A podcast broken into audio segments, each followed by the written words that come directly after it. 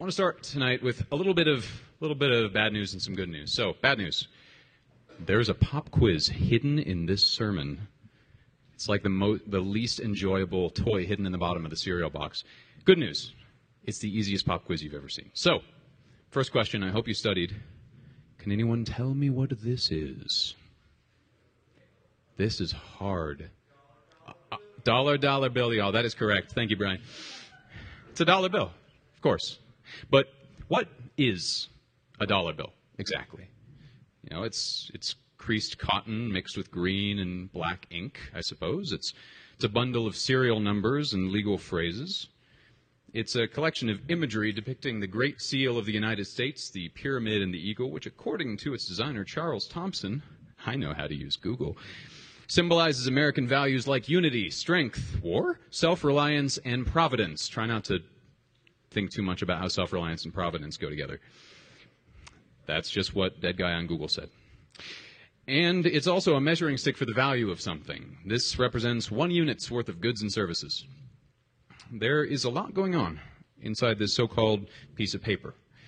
And I love thinking to, myself, thinking to myself about this stuff. What is something, really? What does it mean? What does it represent? That's super cool to me. But knowing what something represents or means doesn't by itself actually do anything. So this dollar bill is a tiny patriotic propaganda poster and it equals the number one. That's great. So what? For all that wonderful trivia and philosophy, it doesn't actually do anything until I trade it for something concrete. This might represent a loaf of bread from the clearance rack, but knowing what it means doesn't actually fill my belly when I'm hungry. Bread does. This dollar bill only accomplishes something when I turn it into food or patches for bicycle tubes or one shingle of a roof over my head for another month. Knowing what matters only matters when we do something with it. Pop quiz question number two, even harder. What's this? It's a Bible. I'm glad you studied. The Bible, it's the Word of God. It's the, the truth, the way. It's the roadmap for the kingdom. It's the, the, the path to the renewal of all things. These are beautiful and meaningful concepts, the most beautiful I have ever known. But what happens when we let it stay just concepts? When we read this holy truth, strive to understand it, talk about it, teach it, revere it, and then forget to do anything with it. What, ha- what meaning does it have then, just collecting dust on the bookshelves in our houses and our minds? And how can we do the most important part of the way of Jesus? Taking concepts and words and turning them into action the way the Christ himself did over 33 dirt caked years when he wore holes through his sandals, taking this truth and giving it hands and feet.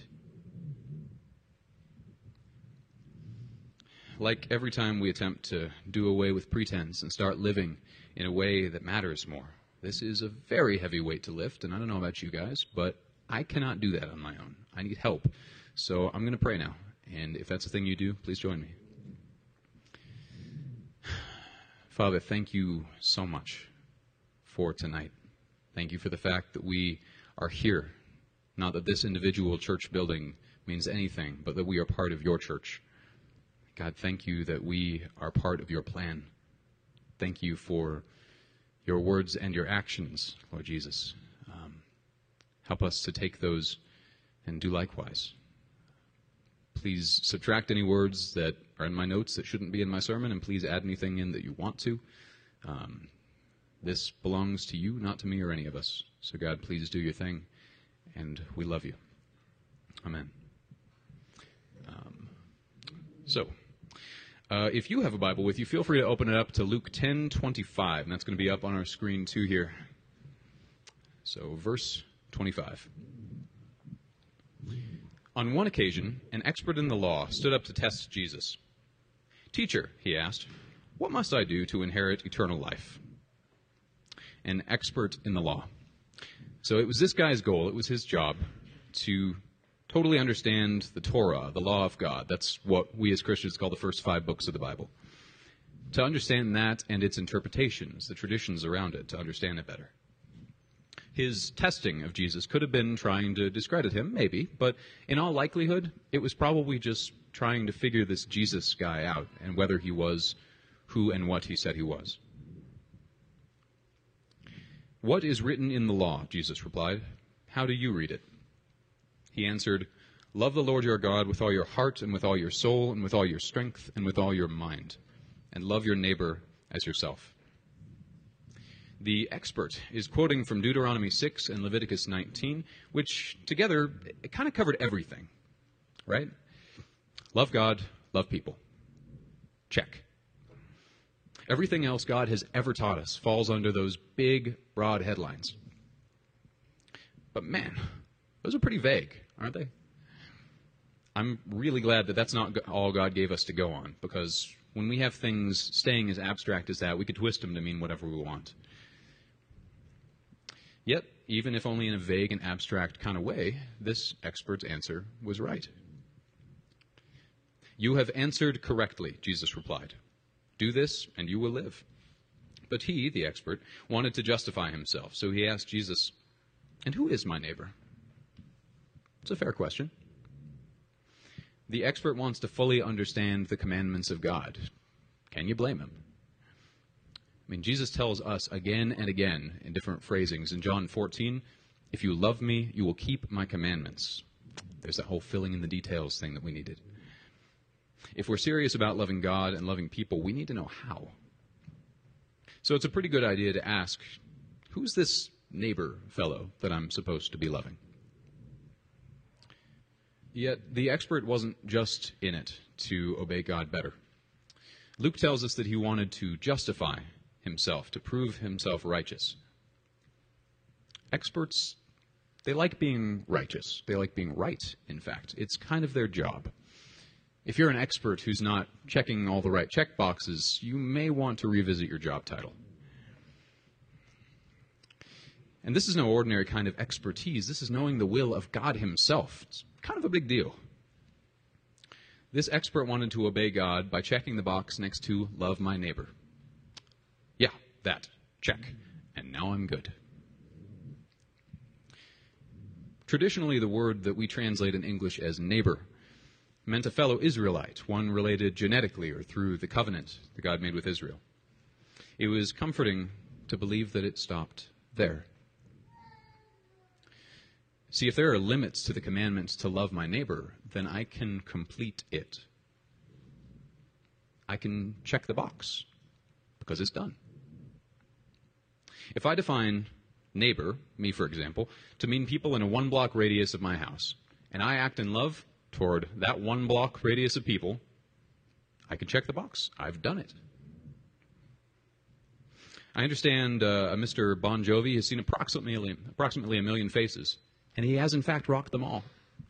Good for Bon Jovi. Check your million person box.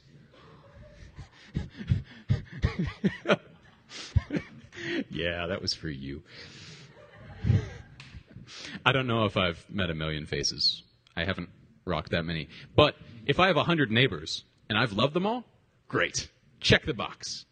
Gold star for me and Bon Jovi. We'll call it a draw.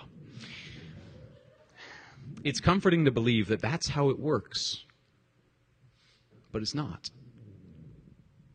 The kingdom of God has never been about finishing things and checking them off so that we can just clock out and be done. Do you guys know what a checkbox is? A checkbox is when you draw four walls and then you close them. Friends, the kingdom has no such borders. Verse 30. In reply, Jesus said, A man was going down from Jerusalem to Jericho when he was attacked by robbers. They stripped him of his clothes, beat him, and went away, leaving him half dead. Yeesh. A priest happened to be going down the same road, and when he saw the man, he passed by on the other side. So too, a Levite, when he came to the place and saw him, passed by on the other side. Hooray, historical context. So, first things first, setting. The road from Jerusalem to Jericho was a 17 mile death trap. It was this high walled valley. There were no exits. Once you're in, you're in. The terrain was rocky and uneven, and it was pockmarked with big caves all along the place. Prime real estate if you're a professional robber. And there were a few of those. Everybody knew you were taking a risk every time you took that road. These folks didn't really have any good alternatives. Um, that was just kind of the main road to get from point A to point B. So along they went. The first guy gets jumped and beaten within an inch of his life. Things are not looking good. He's left for dead. And then along comes a priest and a Levite. Now, the Levites, as many of you know, were one of the 12 tribes of Israel, and within that were the priests, the ones who carried out the sacrifices, made Israel right with God. They were the righteous ones. They were the heroes in any random story you might tell. Kind of like how these days, if you have a murder mystery, who did it? The butler. It's always the butler. The priests, they were always the good guys. We just knew this. They checked the boxes. They did all the right things, which largely consisted of not doing the wrong things. And in all of this, they needed to maintain an extra level of ceremonial cleanness before God. Part of that was not becoming defiled by touching or going near a corpse. Perhaps they thought that this assault victim was a murder victim. There was probably enough blood encrusting the sand and dirt around him to make him think that. So they pass by on the far side of the road, maybe say a prayer for justice to be done someday by someone, and they keep moving. And then the title character appears, our Good Samaritan, which, as any good Jew of the first century can tell you, is an oxymoron. There are no good Samaritans.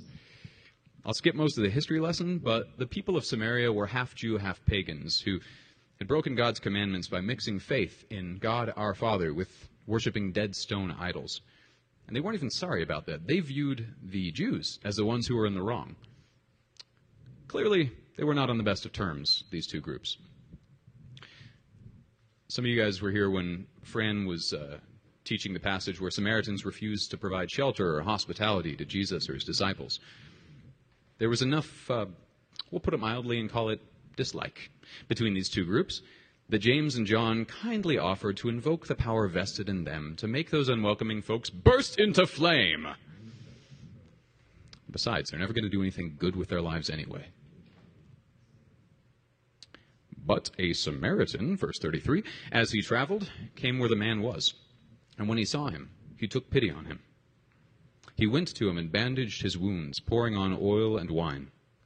In a world before Neosporin, this is helpful. Just trust me. Then he put the man on his own donkey, brought him to an inn, and took care of him. The next day he took out two denarii and gave them to the innkeeper. FYI, that'd cover about a two week stay.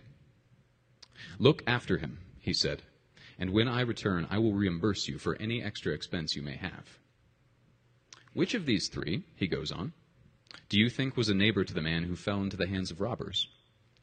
The expert in the law, who I'd like to think is turning several shades of red right now, trying to hold it together, replied, to The one who had mercy on him. Jesus told him, Go and do likewise. The, the, the, the one, the, the kind, I mean, the guy from, look, it doesn't matter where he's from, the freaking third guy, okay? He can't even say it. The Samaritan. You know, the idol worshiping, no hospitality, unwelcome heretic, that one. He's the one who did it right, not the righteous priest of the Most High God, because our usual good guy didn't actually do anything. Well, thanks for that, Jesus. Why you got to be picking fights and making us look bad like that? Maybe because just looking good isn't enough. Maybe because merely being one of the righteous ones without action to back it up is missing the point. You know what I find interesting about this? The way I see it, Jesus didn't actually answer the expert's question. In effect, he had asked Jesus, Who fits inside the four walls of my checkbox? And apparently, Jesus does not care about that question. Instead of answering that, what he told the expert and what I think he's telling us is this Destroy your checkbox. smash those walls down until the bricks look like an unwinnable game of Tetris because we've been playing the wrong game anyway. This is the same Jesus of whom Paul spoke in Ephesians 2, the one who himself is our peace, who has made the two one and has destroyed the barrier, the dividing wall of hostility. By doing away with ultra narrow readings of God's law that let us decide who is worthy of our love and who isn't. Jesus calls us into a love that is bigger than walls like that. Pop quiz question three, the final round. So a man's walking down the alley right next to this building and is jumped, beaten severely, and robbed of his only sleeping bag. Does Jesus want us to help this person? The hardest one, I know. Of course he does. Now, what if the situation is the same? Guy gets jumped, guy gets beaten badly, but what he's robbed of is one of his Rolexes. Do you think that Jesus cares that this child of God has more dollar bills than some other child of God? That he's somehow less worthy of our help? I don't recall Jesus ever saying, Love your neighbors unless they're rich, or Republican, or progressive, or gay, straight, trans, undocumented, porn addicted, heads of corrupt and oppressive corporations, or televised Christian bigots who make the rest of us look very bad. What is your Samaria? You know, is it, is it the shooting gallery full of used heroin needles over by Confluence Park, or is it the pages of the Fortune 500 list? Is it employees of head shops and Planned Parenthood, or employees of Monsanto and the Denver Police Department? From which individuals are we going to withhold love spelled out in action? When God says to love our neighbors, no one is an exception.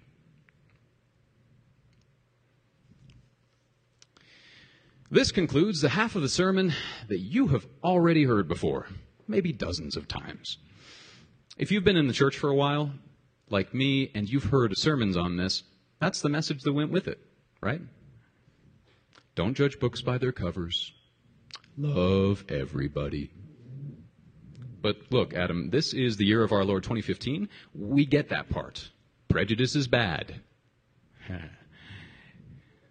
Knowing that truth, yeah, it's good and ultra necessary, but that's only the first half. I want to focus on the other half. Not just knocking down walls between us and them, but knocking down walls between knowing about loving our neighbors and doing it. I mean, I grew up in the church as a pastor's kid. Do you have any idea how many sermons I've heard? Do you have any idea how many I have listened to, nodded, smiled, and went on with my life as if nothing happened, letting nothing change inside me or in the way I do my life? I'm tired of living like that. Knowing but not really doing anything. And based on this teaching of Jesus, plus James 2, Ephesians 2, Hebrews 6, Acts 26, all three chapters of Titus, John 14, 15, Luke 11, Mark 16, Matthew 5, 15, 19, 25, and almost every other time Jesus opened his mouth, I think he's tired of that too. This is a parable about love. What is that? Affection, compassion, desiring somebody else's well being. Fine. But so what? What does it do? In verse 33, if we can get that back up on the screen, we see that the Samaritan saw the man and had pity or compassion on him, depending on your Bible's translation of the Greek word splagnism. You, you know the one, it's spelled like it sounds. Um, that unpronounceable piece of Greek literally translates as to have the bowels yearn. What a wonderful phrase we've discovered together. for, for the Jews, the intestines were thought to be the seat of emotions like compassion for somebody else. Sort of like how we in the West think for some reason that the center of our cardiovascular system is where our emotions live. And as awkward as the phrase the yearning bowels is, and my gosh, why is that not a punk band right now? I really like the idea that it communicates. That feeling in the pit of your stomach when you see somebody suffering and you wish that they weren't. That you wish somebody would do something about that.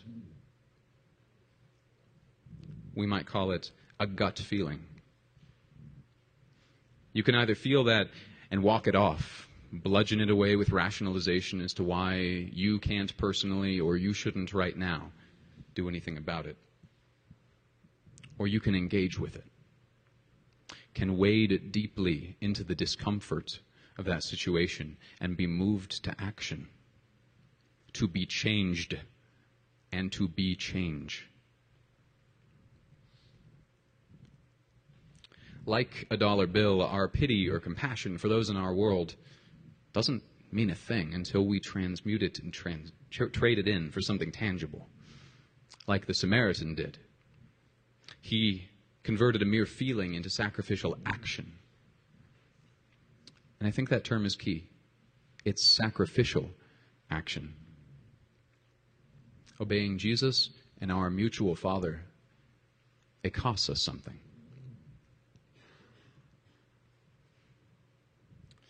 Look at verses 34 and 35. It cost the Samaritan time. He was on his way somewhere, and he was a full day late. Probably missed out on some opportunities that he's not getting back. Might have some people very annoyed with him. It cost him material possessions. A commentary I read said that the bandages he used were probably fabric ripped from his own clothes. He used his own wine as a wound disinfectant and his own oil to soothe the man's bruised and broken skin. It cost him physical inconvenience. He was planning to ride his donkey on the stretch and instead walked for God only knows how long instead.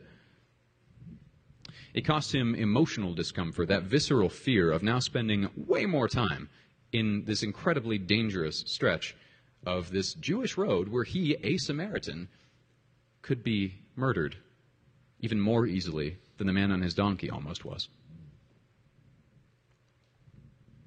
And what about his reputation? If other Samaritans saw him going out of his way, putting in this much effort for a Jew, do you think he wouldn't get called a sellout? A traitor? And on top of all the rest, it cost him cash. Enough money to pay for a two week stay at the nearest inn, plus putting himself on the hook for this unknown amount of extra expenses, totally at the innkeeper's discretion. This Samaritan uses a sizable chunk of his non disposable income to totally underwrite this guy's recovery process, start to finish. Of a stranger who, for all he knows, will never thank him. And if one day Jewish Samaritan tensions get as high as they had been in the past, and there's open warfare, the guy he saved might come at him in battle and kill him. Are we prepared to love like that? Are we willing to love in practical actions when doing so means that we will lose something that we won't have replaced? Be it time or money or reputation, convenience, not knowing what the total cost will be when we sign on, so that somebody else can gain. Are we willing to be that kind of a neighbor? Because the more I've been reading and studying this passage, I just can't convince myself that anything less is the kind of costly love that Jesus is calling us to.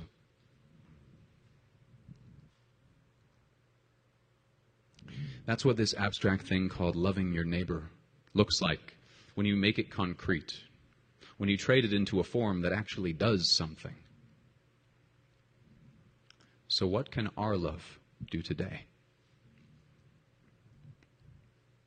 Well, where does your life happen? The Samaritan presumably spent a good chunk of his time in Samaria around his own people. And guess what? So do we. In our neighborhoods, our jobs, our classrooms, this church building, whatever art or music scene you might be part of, whatever. So start there. If you want to obey Jesus by loving sacrificially, here's an idea. Let somebody in your community who's struggling right now financially, let them have your guest room, or if you don't have that, your couch for a little while, so they can set up something more permanent. This will cost you privacy and a whole lot of convenience. Don't lament that loss. Rejoice in the fact that you get to do Christianity instead of just knowing about it. You got the better end of that trade. I won't name names, but somebody in our church family started doing this exact thing three days ago. I'm kind of jealous. Quick side note on this idea be smart about this. Don't let somebody dangerous stay in your home with your family. There is such a thing as healthy boundaries. I'm just suggesting that there's such a thing as unhealthy boundaries, ones that only protect our convenience. And those are walls that have to come down. Here's some more ideas, just starting small and growing bigger. Offer to help your physical neighbors do yard work or some other grunt work around the house without being ta- uh, asked to do it. I got to do this a little while ago, and it was the first real conversation that I had ever had with those particular neighbors. My knees hurt like crazy, and I got dirt in my eyes, and I could have been in the AC playing Mega Man, and it was awesome because I got to love my neighbors and actually get to know them. And now, bonus, now there's precedent for this sort of thing, so maybe I'll have more opportunities for that in the future. Go start something. You got, you got kids, kids in school? Maybe volunteer as a tutor or a mentor to other kids in that school. You can make a pretty big impact in a kid's life that way by investing in them. That's a longer term commitment, which means it's going to cost you more. And it means you get to love people even better. Better yet, do this if you don't have kids. And if the kid or kids you get paired with are really difficult, bonus. Is Scum of the Earth Church your church community? if so, volunteer to start co leading Sunday school or watching the babies during service or during the week. You know, love the parents through giving them sanity breaks without them having to come begging for them or offering to pay you. Maybe start regularly volunteering to clean up after the service. Do you think that we only ask for volunteers because it has to get done? Because if you think that, you're missing the best part. It's an opportunity to love the people who live here and spend time in this building through sacrificial action on your part. Don't rob yourself of that opportunity by just seeing it as another necessary chore. Don't strip it of its meaning of its power to help us grow beyond ourselves. What if, when you see a coworker or a classmate who's falling behind in work or school, you sacrifice your time to help them catch up, especially if doing so is going to get you a worse grade or a worse job review? This goes double, by the way. If they're falling behind, is squarely their fault. Did you see the Samaritan ask the assault victim why he was there? What he was doing that got him jumped? Why he was traveling alone? Why he was dressing in a way that might have said he was made of money? We're not called to love only our neighbors that deserve it. We're not called only to love and support victims that we decide are innocent.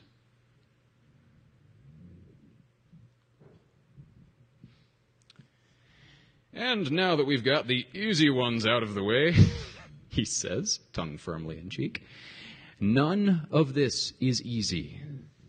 Not for me, not for you, not for anybody. If it's easy, we're doing it wrong. The gospel was never meant to be easy, it was meant to matter. The stuff we've talked about so far it isn't easy, but it's at least stuff that comes up within the places and relationships that we ordinarily occupy. If you're anything like me and utterly fail at every geography test that you've ever seen, then, like me, you probably have no idea where that road was. But the Jerusalem to Jericho road, that's nowhere near Samaria. Samaria is off to the north. The road's down here, east to west, south of that. For the Samaritan man, this was probably well outside of his usual path the usual walls and boundaries that defined his daily life. Not something that happened in his backyard, and thus something that he could have very easily avoided getting involved with. Could have said, It's not one of my check boxes. You take care of things on your side of the wall. Yet he got involved anyway, and as a result, Jesus points to him as a model of what it means to love. What's outside of our walls, outside of, outside of our normal paths that we would have been on anyway? What if you set aside time to go sit on park benches or in diners, waiting for homeless folks and off duty policemen who keep showing up there too, specifically to begin friendships with them? Not just to feed or serve or witness to them. All those are awesome things. But to befriend them. Got to know them on purpose, in ways and relationships that extend months or years beyond a one off encounter. What if we discovered that way the beautiful souls that we so often forget about because they're wrapped in dirty cardboard boxes or bulletproof blue? Two things that can both create incredible loneliness. What if, when that high maintenance person in your church community, workplace, campus, music scene needs somebody to talk with because they're going through a hard time, and you can tell? What if, what if instead of saying, you know, I feel for him, but I can't this month, and I'm sure somebody better qualified for it will take care of him. So I don't know about you guys, but that's the excuse that comes to my head first. What if instead, without anybody asking you, you started meeting with them every week or two? Just sitting down with them over coffee, with somebody who needs a friend, and being a listening ear because of how much you love Jesus and because of how much you know Jesus loves that person. What if Christians became a tribe known for our readiness to deprioritize our own self focused comfort whenever there's somebody else to help? What if instead of being known as apathetic hypocrites who talk a good talk and that's all, what if instead we became known as radicals for love? As people so radically from the root different from the self interested world that we live in, that people actually start caring about this Jesus that we say we worship. Like Mike said last week, ministering to people's needs and pointing them to the presence of God, that's two sides of the same coin. We can't separate those. We must not separate those. What if the next time you heard a news story about justice for the immigrants or the homeless or a feud between groups in Denver or whatever your town is? What if instead of changing the channel or going back to Facebook and Minecraft, you decided to research the conflict and then, once you understood it, get to know the individuals involved in it? The people, not just the issue. Sure, to join collective action for justice, to be an active peacemaker, in a way that you're not just defending a position or proving a point, but you're loving people well out of obedience to our God. And why stop there? I mean, get creative. That's what Scum of the Earth Church is good at, right? What if we dreamed up, you know, public demonstrations, flash mobs, protests, art campaigns, spoken word poetry on the 16th Street Mall, and conversation tables, all designed to thoroughly jack up people's conceptions of how the world works and who Jesus is? What the word Christian means. What if we use every creative cell in our bodies to love people, using the gifts that God has given us, and trading our priorities of the self for a life restructured to be about God and the world that He so loved that He sent His only Son to go do something about it?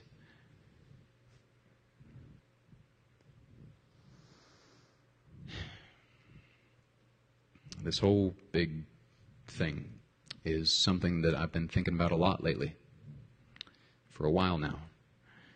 Especially as I read a book by a brother of ours in the church called Shane. It's why I decided to start a small group this summer along with uh, Alex Kraft, that guy, where we'll be studying that book and the scripture that informs it, and then turning that understanding into action. The book's called The Irresistible Revolution. I know some of you know it.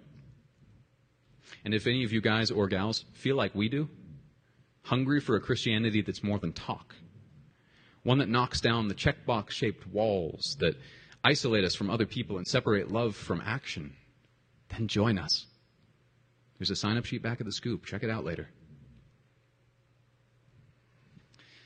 it's, uh, it's taken me a while and a lot of going back and forth on this to get to this point. A lot of wanting to do something more with my faith and then convincing myself I can't right now. Maybe someday. I've had that feeling the Samaritan man had, that stirring within me, deep down in the pit of my stomach, a growing hunger to begin cultivating a life that doesn't just call itself Christian with words, but claims that title with actions. It's taken me a long time, but I think I'm finally ready to complicate my life on purpose in pursuit of that love for God and neighbors that Jesus tells us about through the Samaritan story. I'm ready to start stoking a holy imagination, dreaming together with you guys about how we can take this thing called the way of Jesus far outside our little boxes.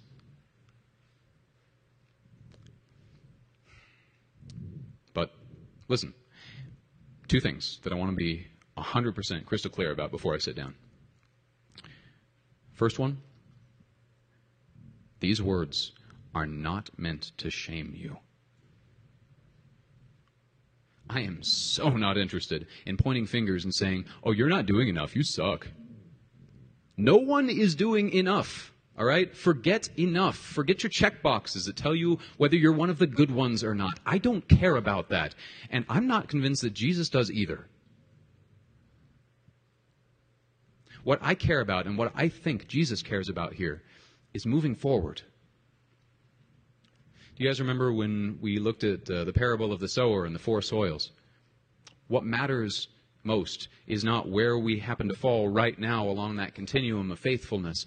What matters most is that we push, that we keep moving forward, going deeper, loving more than we did yesterday. That's what I want for us and for me.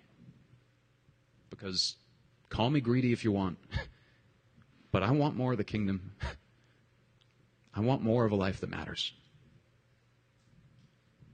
I want a life that's bigger than itself.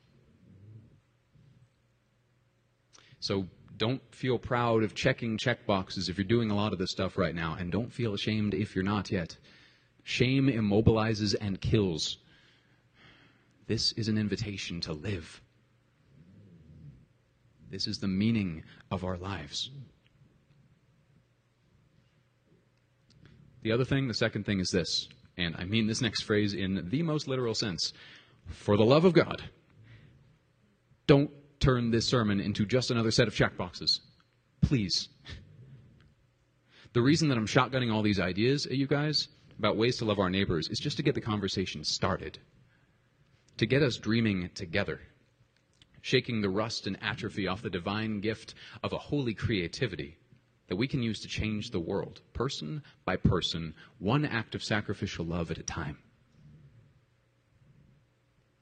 That Shane Claiborne book study, it's one possible way to keep this thing rolling so it doesn't die before making it out the church doors. But it's just one venue for that. The Irresistible Revolution is not the Bible, and neither Shane Claiborne, Alex Kraft, or Adam Skinner are Jesus. Okay? I'd love to partner with you guys, my brothers and sisters, in that small group. I think it'll be great. I think we're going to come up with some stuff that's going to wreck our lives in the best way. Jesus is very good at that. But if that's not something that you can or will do, awesome. Go out and love your neighbors in other radical ways that inconvenience you. I'm excited to see what cool ways you guys come up with to change your lives so that we can change the world.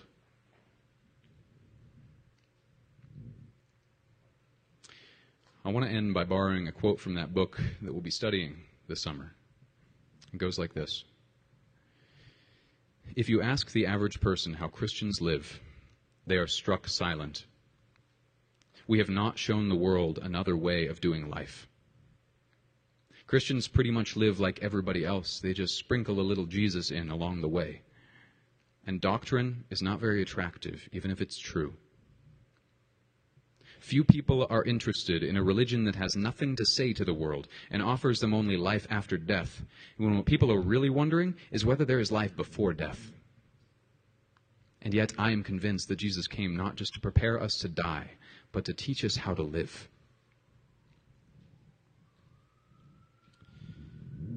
Friends, don't let this be like all those sermons I heard growing up. Sermons that go in one ear and out the other without changing anything, because change costs me, and I wasn't willing to trade anything away to get it.